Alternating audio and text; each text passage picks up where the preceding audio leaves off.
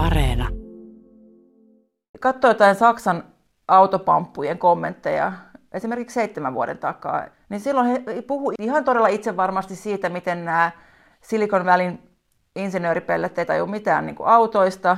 Joku, joo, Tesla ihan kiva tämmöinen niin kuin niche-merkki, mutta ei situ niin kuin mitään haastetta niin kuin oikeille saksalaisille autoille. Ja tadaa!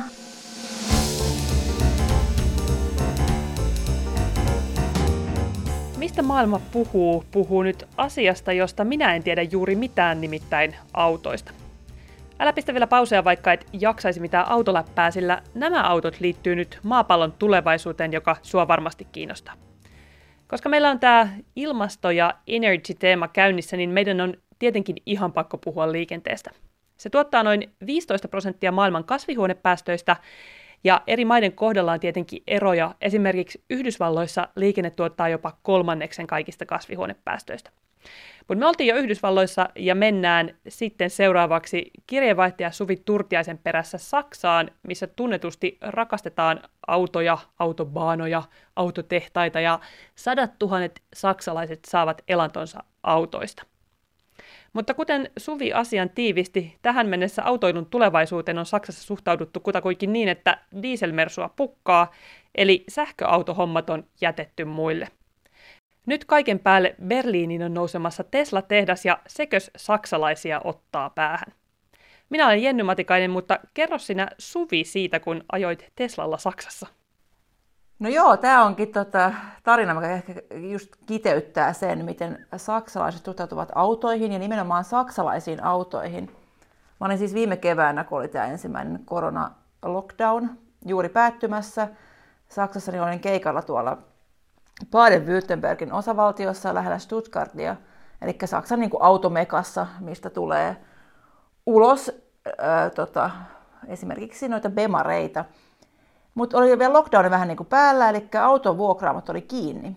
Eli en sano mistä autoa vuokralle, mutta sitten löytyi tämmöinen mystinen Tesla-jäbä Bayerista, eli viereisestä osavaltiosta, joka ajoi mulle sitten niin kuin yön yli tämän Teslan vuokrattavaksi. Ilmeisesti tiukat ajat ovat kaikilla, kun tämmöinenkin diili onnistui. Oliko se Elon Musk, joka sen sulle toi? No vähän tuntui jopa siltä, kun oli niin eksklusiivi palvelua. Mutta saksalainen herrasmies tosiaan tämän auton toi. Mutta siis kun mä olin siellä juttukeikalla, mä olin ruotsalaisen kollegan kanssa yhdessä tällä Tesla liikenteessä, niin kaikki, ketä me tavattiin, niin siis lähes aina ne katsoi meidän Teslaa silleen, niin kuin, että mitä? Ja sitten jossain vaiheessa haastattelua ne kysyi, että miksi teillä on Tesla? Ja sitten me jotenkin selittää, että joo, ei, ei me oikeasti haluttu Teslaa, ei todellakaan tietenkään, vaan niin saksalainen kunnon auto Volkswagen, mutta nyt ei saatu muuta kuin Tesla, kun oli tämä lockdowni päällä. Ja sitten tämä ehkä hyväksyttiin tämä selitys. Että se kyllä herättää tunteita nimenomaan täällä Saksassa.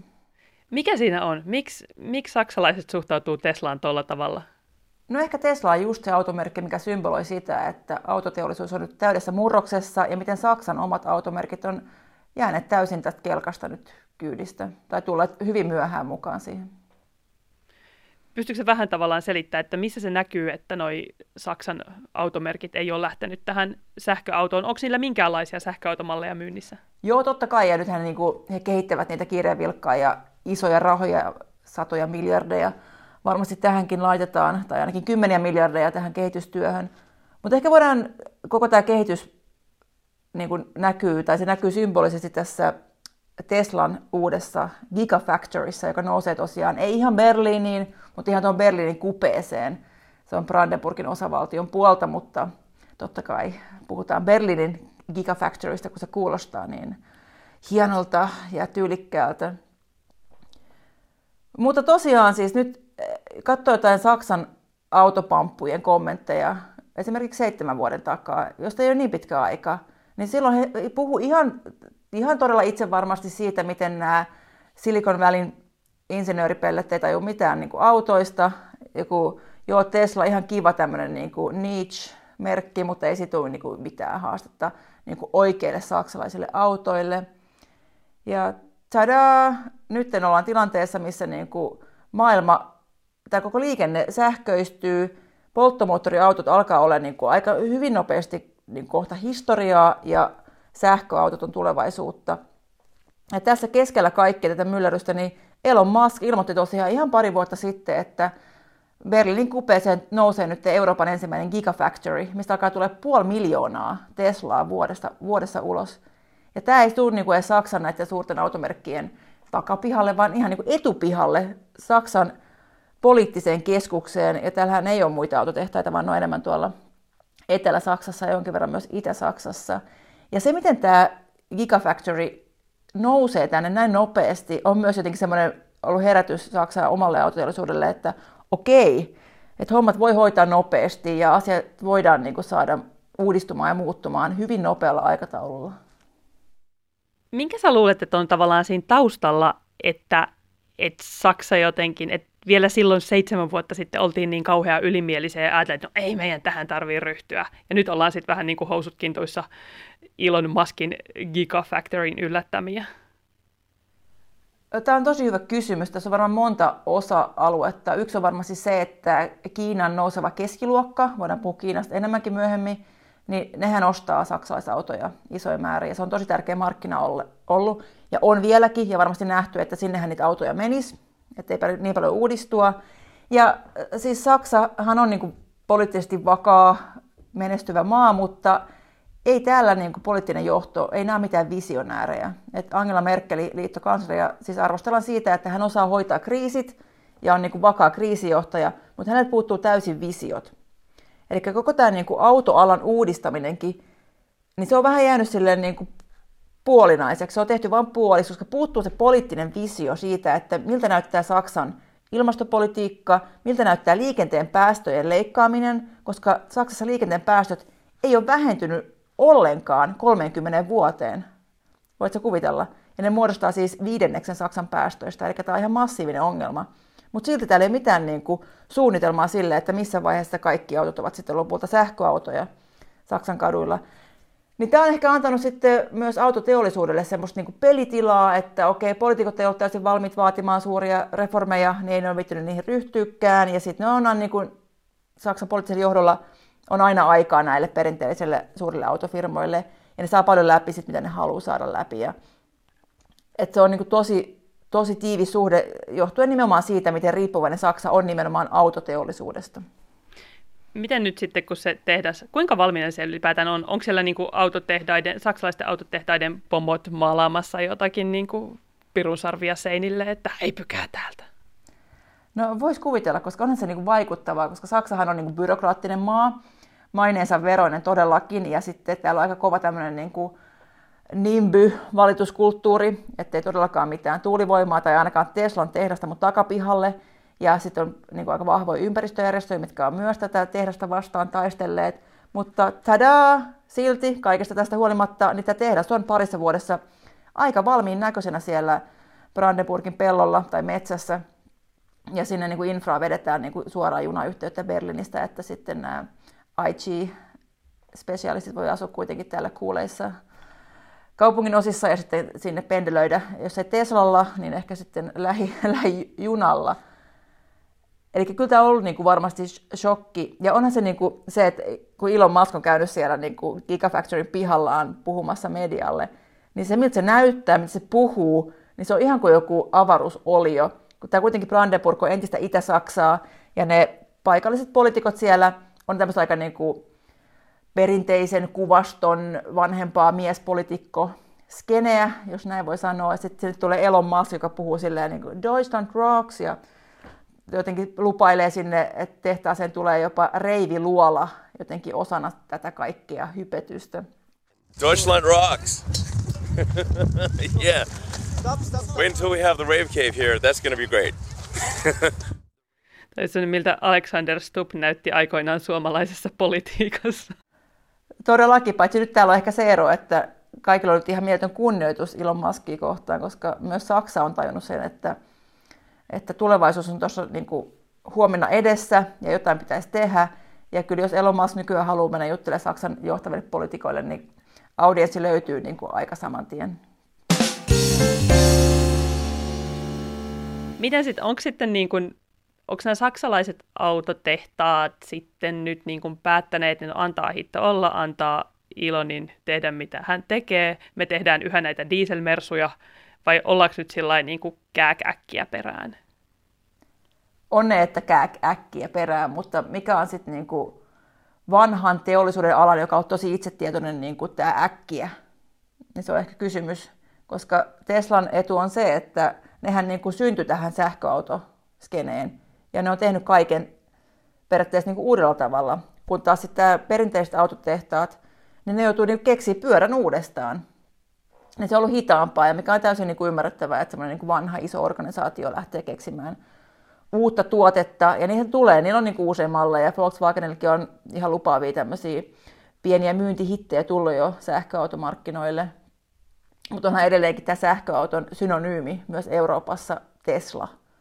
Eli se kertoo siitä, että se on ihan niin kuin imakoltaan ylivoimainen verrattuna näihin Saksan automerkkeihin. Mutta näiden Saksan auto, automerkkeen on pakko uudistua. Se johtuu siitä, että EU on tosi kovia päästörajoituksia nykyään. Ja esimerkiksi Volkswagen sai just niin kuin 100 miljoonan uhkasakon, koska ne ei pystynyt täyttämään näitä päästövaatimuksia viime vuonna, vaan ne ylitti sen. Eli se on niin kuin kovat, kovat sakot tulee sit siitä, jos ei enää pysty tuottamaan sellaista autokantaa Euroopan teille, jotka vastaa näitä Euroopan unionin päästövaatimuksia.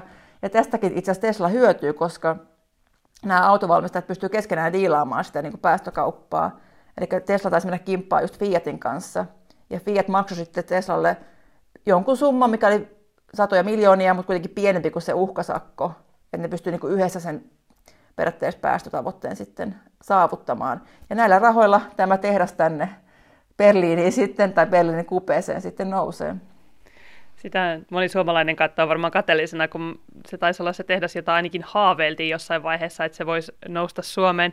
Mutta pakko jotenkin ylipäätään tästä koko sähköautokeskustelusta, kun musta tuntuu, että vielä niin kuin ehkä vuodet jotenkin hähmäistyy, mutta niin kuin muutamiakin vuosia sitten niin koko tämä niin kuin sähköautokeskustelu tuntui jotenkin sellaiselta paluustulevaisuuteen ja lentävä auto. Ja nyt yhtäkkiä niin kuin mulla on keskiluokkaisia perheitä, jotka ostaa niin kuin perheautokseen sähköautoja. Ja nyt kun katsoo noita lukuja, niin Euroopallahan on todellakin niin kuin kunnianhimoiset tavoitteet siitä, kuinka nopeasti pitäisi nyt siirtyä sähköautokantaan.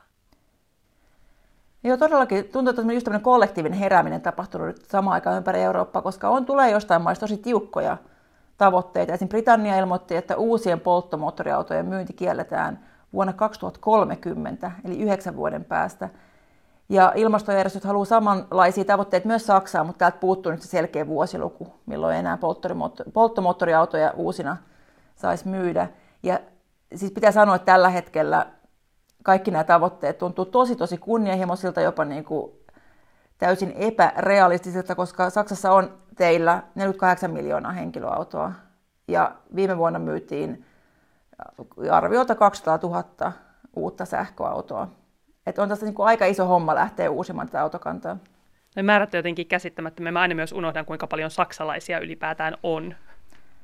Aivan, 83 miljoonaa, eli täällähän on väkeä ja on myös autoja, koska siis ei tämä ole mikään pelkkä klisee, vaan se on ihan totista totta, että saksalaiset on autokansaa, niillä on niin tosi lämmin suhde tähän autoskeneen ja, ja saksalaiset kertoo itsekin sitä, että jos ne menee ulkomaille ja menee lentokentällä taksiin ja sitten taksikuski kysyy, että No mistä sä oot? No mä oon Saksasta. Aa, okei, sitten altaa puhua heti autoista.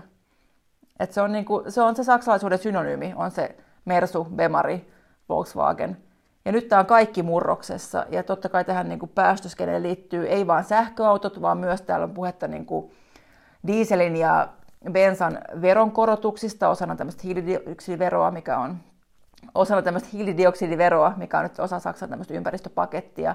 Eli bensan hinta nousee, dieselin hinta nousee.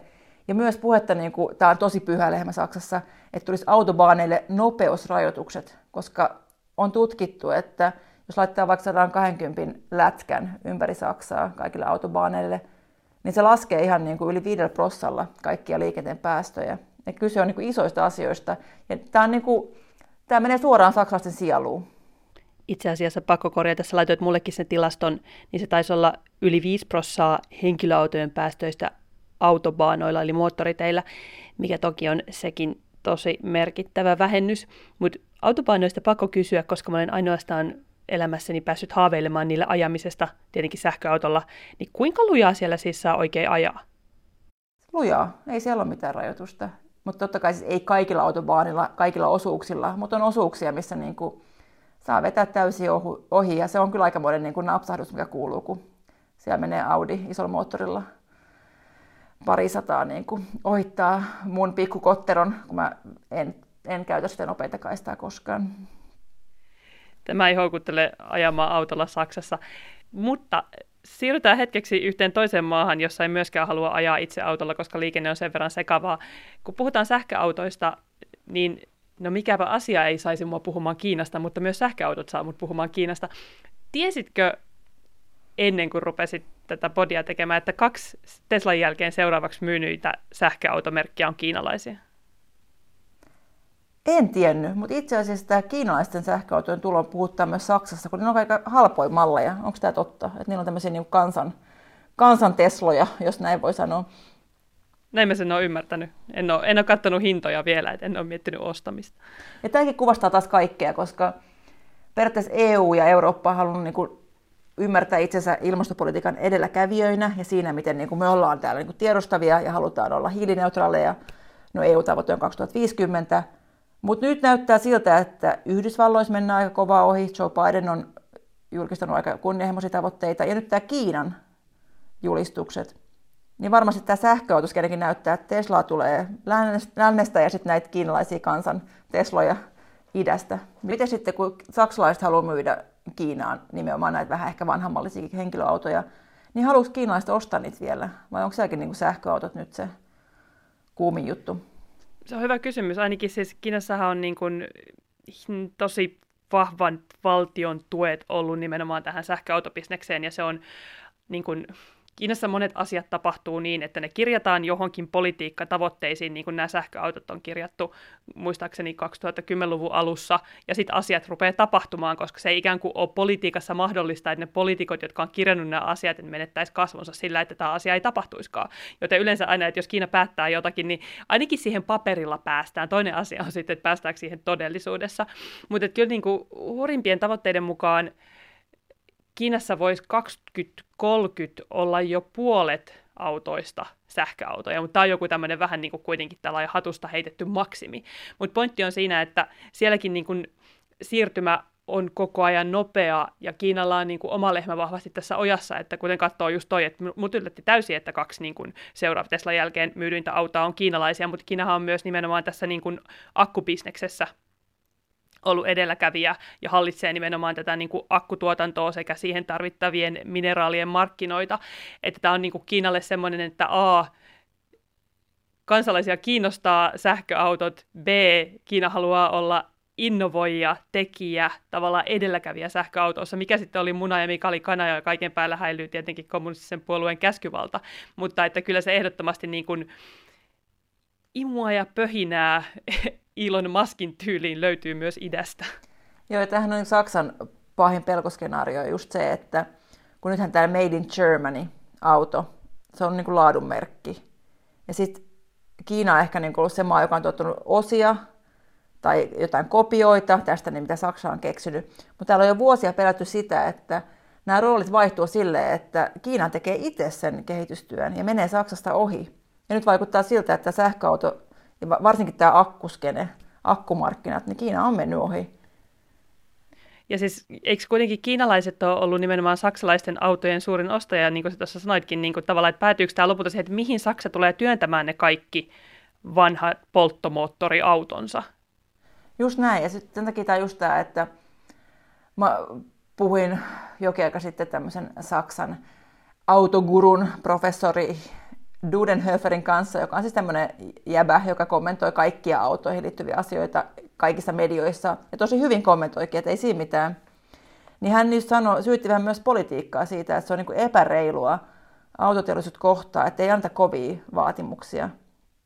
Koska sitten ne ei, niin kuin, niille ei sitä pakkoa uudistua, vaan sitten yhtäkkiä tuleekin joku EUn uusi päästöraja, tai tulee joku dieselautojen käyttökielto kaupunkien keskustoihin, mitä täällä näkyy siis ihan tässä mun toimiston vieressäkin on niin kyltit, että tänne saa tulla vain tiettyjen päästörajoitusten dieselautoilla, koska muuten on sitten liikaa ilmansaasteita pienessä tilassa. Et se on vähän niin kuin karhun palvelus ehkä ollut tämä Saksan politiikan jotenkin löperö suhtautuminen autoteollisuuteen ja se, että on annettu heille niin kuin liikaa semmoista itsenä, tai niin kuin, että, että kyllä tämä vähän, vähän porkkanoita sinne tänne, niin kyllä tämä muutos tästä nyt muuttuu, mutta ehkä olisi tarvittu vähän niin kuin johdonmukaisempaa poliittista visiointia siitä, että miltä Saksa näyttää vuonna 2035 vaikka liikenteen päästöjen suhteen. Tämä on tosi kiinnostavaa sen näiden, mitä Iida Tikka puhui tuossa meidän Yhdysvallat-jaksossa siitä, että kuinka Yhdysvalloissa nimenomaan luotetaan siihen, että ikään kuin business uudistaa itseään, tämä luovan tuho-ajattelu, että kyllä sitten kun joku ei enää kelpaa tai näytä tarpeelliselta, niin sitten niin kuin se bisnes kuolee ja toinen syntyy tilalle, mutta ehkä Saksassa odotetaan paljon enemmän tämmöistä valtioohjausta siihen, että lähdetään toimimaan. Niin, tai ehkä se on just niin kuin, joku ihme jääräpäisyys siinä on että ne ei ole niin kuin, osannut uudistua tarpeeksi nopeasti nimenomaan Saksan autoteollisuus, vaan täällä puhutaan ihan suoraan, että ne, niin kuin, ne nukku tämän sähköautokehityksen ohi. Ja silloin kun Elon Musk visioi reiviluolaansa tota, Berliinin Gigafactoryin, niin Saksan autoteollisuus rämpi tässä päästömanipulointiskandaalissa. Eli sen sijaan, että ne olisi niin oikeasti kehittänyt automalleja, missä on pienet päästöt, niin ne manipuloi autojaan niin kuin näyttämään, että päästöt olisi vähempiä kuin ne oikeasti oli. Eli tämäkin, tämäkin vei vuosia varmaan heidän energiastaan tietyllä tapaa tämä jättimäinen skandaali, mikä esti tätä niin oikeaa kehitystä. Niin siinä oli siis kyse siitä, että varmaan kaikki ei sitä muista, mutta että niin kuin tiettyjä mittareita manipuloitiin niin, että ne näytti oikeasti pienempiä lukemia. Juuri näin, ja totta kai varmasti siis muillakin merkeillä tämmöistä manipulointia on, ja varsinkin niin kuin raskaan liikenteen puolella. Mutta se niin kuin kiteytyi tähän saksalaismerkkien manipulointiskandaaliin, ja täällä on totta kai isot oikeusprosessit käynnissä tämän asian kanssa edelleenkin. Että ehkä tämä on yksi selitys, mikä niin kuin jotenkin jarrutti tätä kehitystä.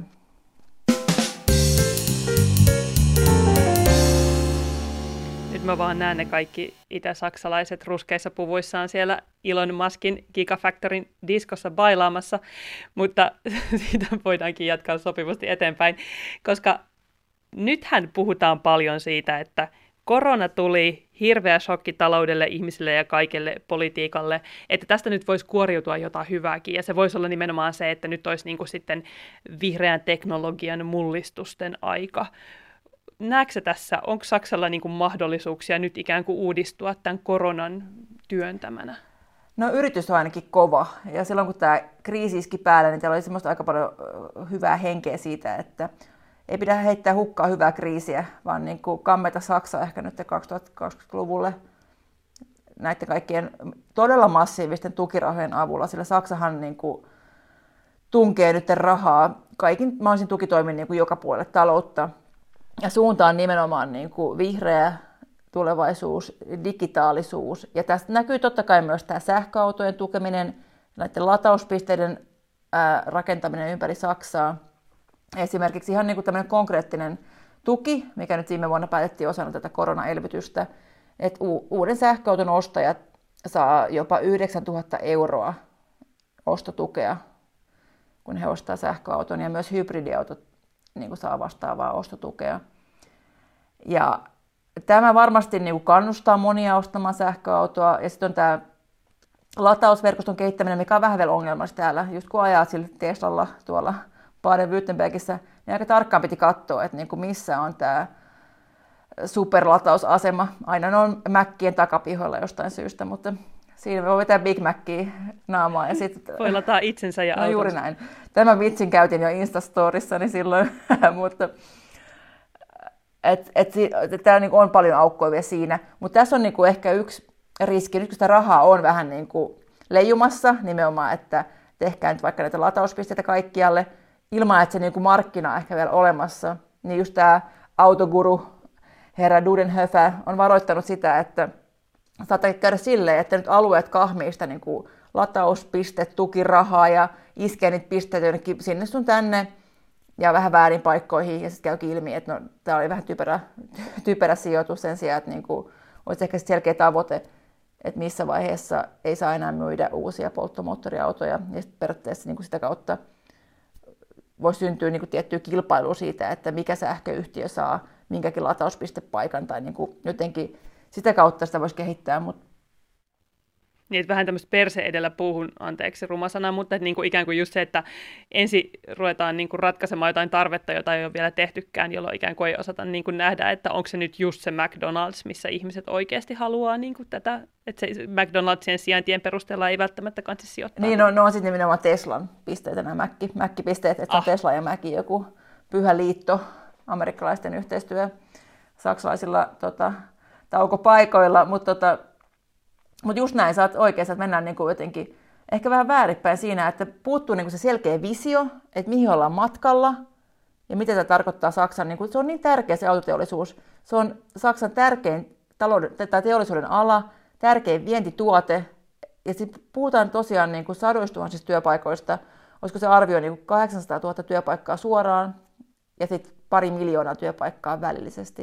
Eli tämä on ihan niin kuin tosi massiivinen asia, joka on jätetty tavallaan niin kuin vähän sille ajelehtimaan, että no katsellaan, katsellaan mihin maailma menee. Miten sitten tavallaan, jos tästä puhutaan niin kuin Yhdysvaltain, Yhdysvaltain kohdalla tosi paljon just siitä, että, niin kuin, että ne vihaiset hiilimiehet ja sitten nämä niin kuin liuskekaasun tuottajat Pennsylvaniassa, joita pitää miellyttää, niin miten se vaikuttaa niin kuin Saksan poliittisessa kentässä? Pitääkö näitä niin kuin autotehtaiden työntekijöitä jotenkin mie- miellyttää poliittisesti, tai miten ne on nyt voitu vaan niin jättää sinne kellumaan? Siis Saksan teollisuusalan tota, työntekijäliitto IG Metal, se on aivan mielettömän vahva. Siis se varmaan niin kuin maailman vahvimpia ammattiliittoja. Ja ne on saanut taisteltua työajan lyhennyksiä, palkan korotuksia, koska siis ne on Saksan talouden selkäranka. Ja varmasti niin kuin, he, he itsekin puhuu sitä, että minkä takia ehkä Saksan autofirmat on jäljessä, on just se, kun ne on, niin kuin, ne on syntynyt niin kuin siihen vanhaan markkinaan. Ja Tesla on syntynyt tähän uuteen markkinaan. Että se on niin kuin hidas prosessi. Ja mekin yleensä tiedämme, että miten voi olla niin kuin vaikea keksiä uutista uudestaan nyt, kun kaikki on siirtynyt nettiin. Että Yle syntyi maailmaan, missä oli sitten radio. Ja nyt me halutaan uudistua tekemään verkkouutisia, niin mehän tunnetaan tämä tuska, minkä ehkä Mersu ja Bemarikin tuntee sielussaan. Ja tämän vaikeuden. Ja tämä onkin itse asiassa kiinnostava puoli, koska Ilon Muskhan ei ole mikään todellakaan ammattiliittomies, vaan se yrittää estää Jenkeissä sitä, että työntekijät järjestyisivät ja Saksassa on niin kuin silloin edessä aika kova paukku, koska nämä Saksan ammattiyritys, ää, tota, hebot, naiset ja miehet on kyllä tosi kova luu. Ja täällä on kovat työntekijöiden oikeudet, täällä on tosi kovia ammattiliittoja. Ja se, että miten nämä sitten niin kuin, he kohtaavat siellä maskireiviluolassa, niin katsotaan kumpi lopulta voittaa. Ja on tämä niin kuin, myös hyvä asia, että tulee tämmöinen niin kuin, piristysruiske keskelle Saksaa, että kaikki, niin kuin, että nämä rakastaa autoja, niin totta kai ne rakastaa myös sitä, että tulee uusi autotehdas, joka tuottaa niin kuin, hienoja Tesla-autoja kaduille, niin varmasti se niin kuin, ylipäätään piristää markkinaa ja ylipäätään tota, saa ihmisiä ehkä miettimään, että josko munkin ostaa sähköauto, on sitten Tesla, onko se sitten niin kuin Volkswagenin malli vai onko se joku muu malli. Näinhän se on. Usein se jotenkin, ehkä nimenomaan tarvitaan se pieni shokki, joka pikkasen niin kuin jysäyttää ja ravistaa, jotta se niin kuin myöskin se ympärillä oleva poliitti, poliittinen kenttä lähtee sitten liikkumaan. Mutta onneksi me nyt tässä ajetaan tällä Yleisradion Teslalla parhaimmillaan. Mutta tähän sama, kun tulee niin kuin oman työtiimiin joku ihan huipputekijä, on sama aikaan silleen, niin kuin, että äh, vitsi toi on hyvä, miksi mä en ole yhtä hyvä, mutta samaan aikaan niin itse on silleen, mutta, mutta sehän on hyvä, että se on hyvä, koska sitten mäkin niin kuin, haluan olla parempi kuin mä olisin muuten. Eli mä niin näen tämän, mä tunnen tämän niin dynamiikan itsekin omista tunteistani aika, aika selkeästi.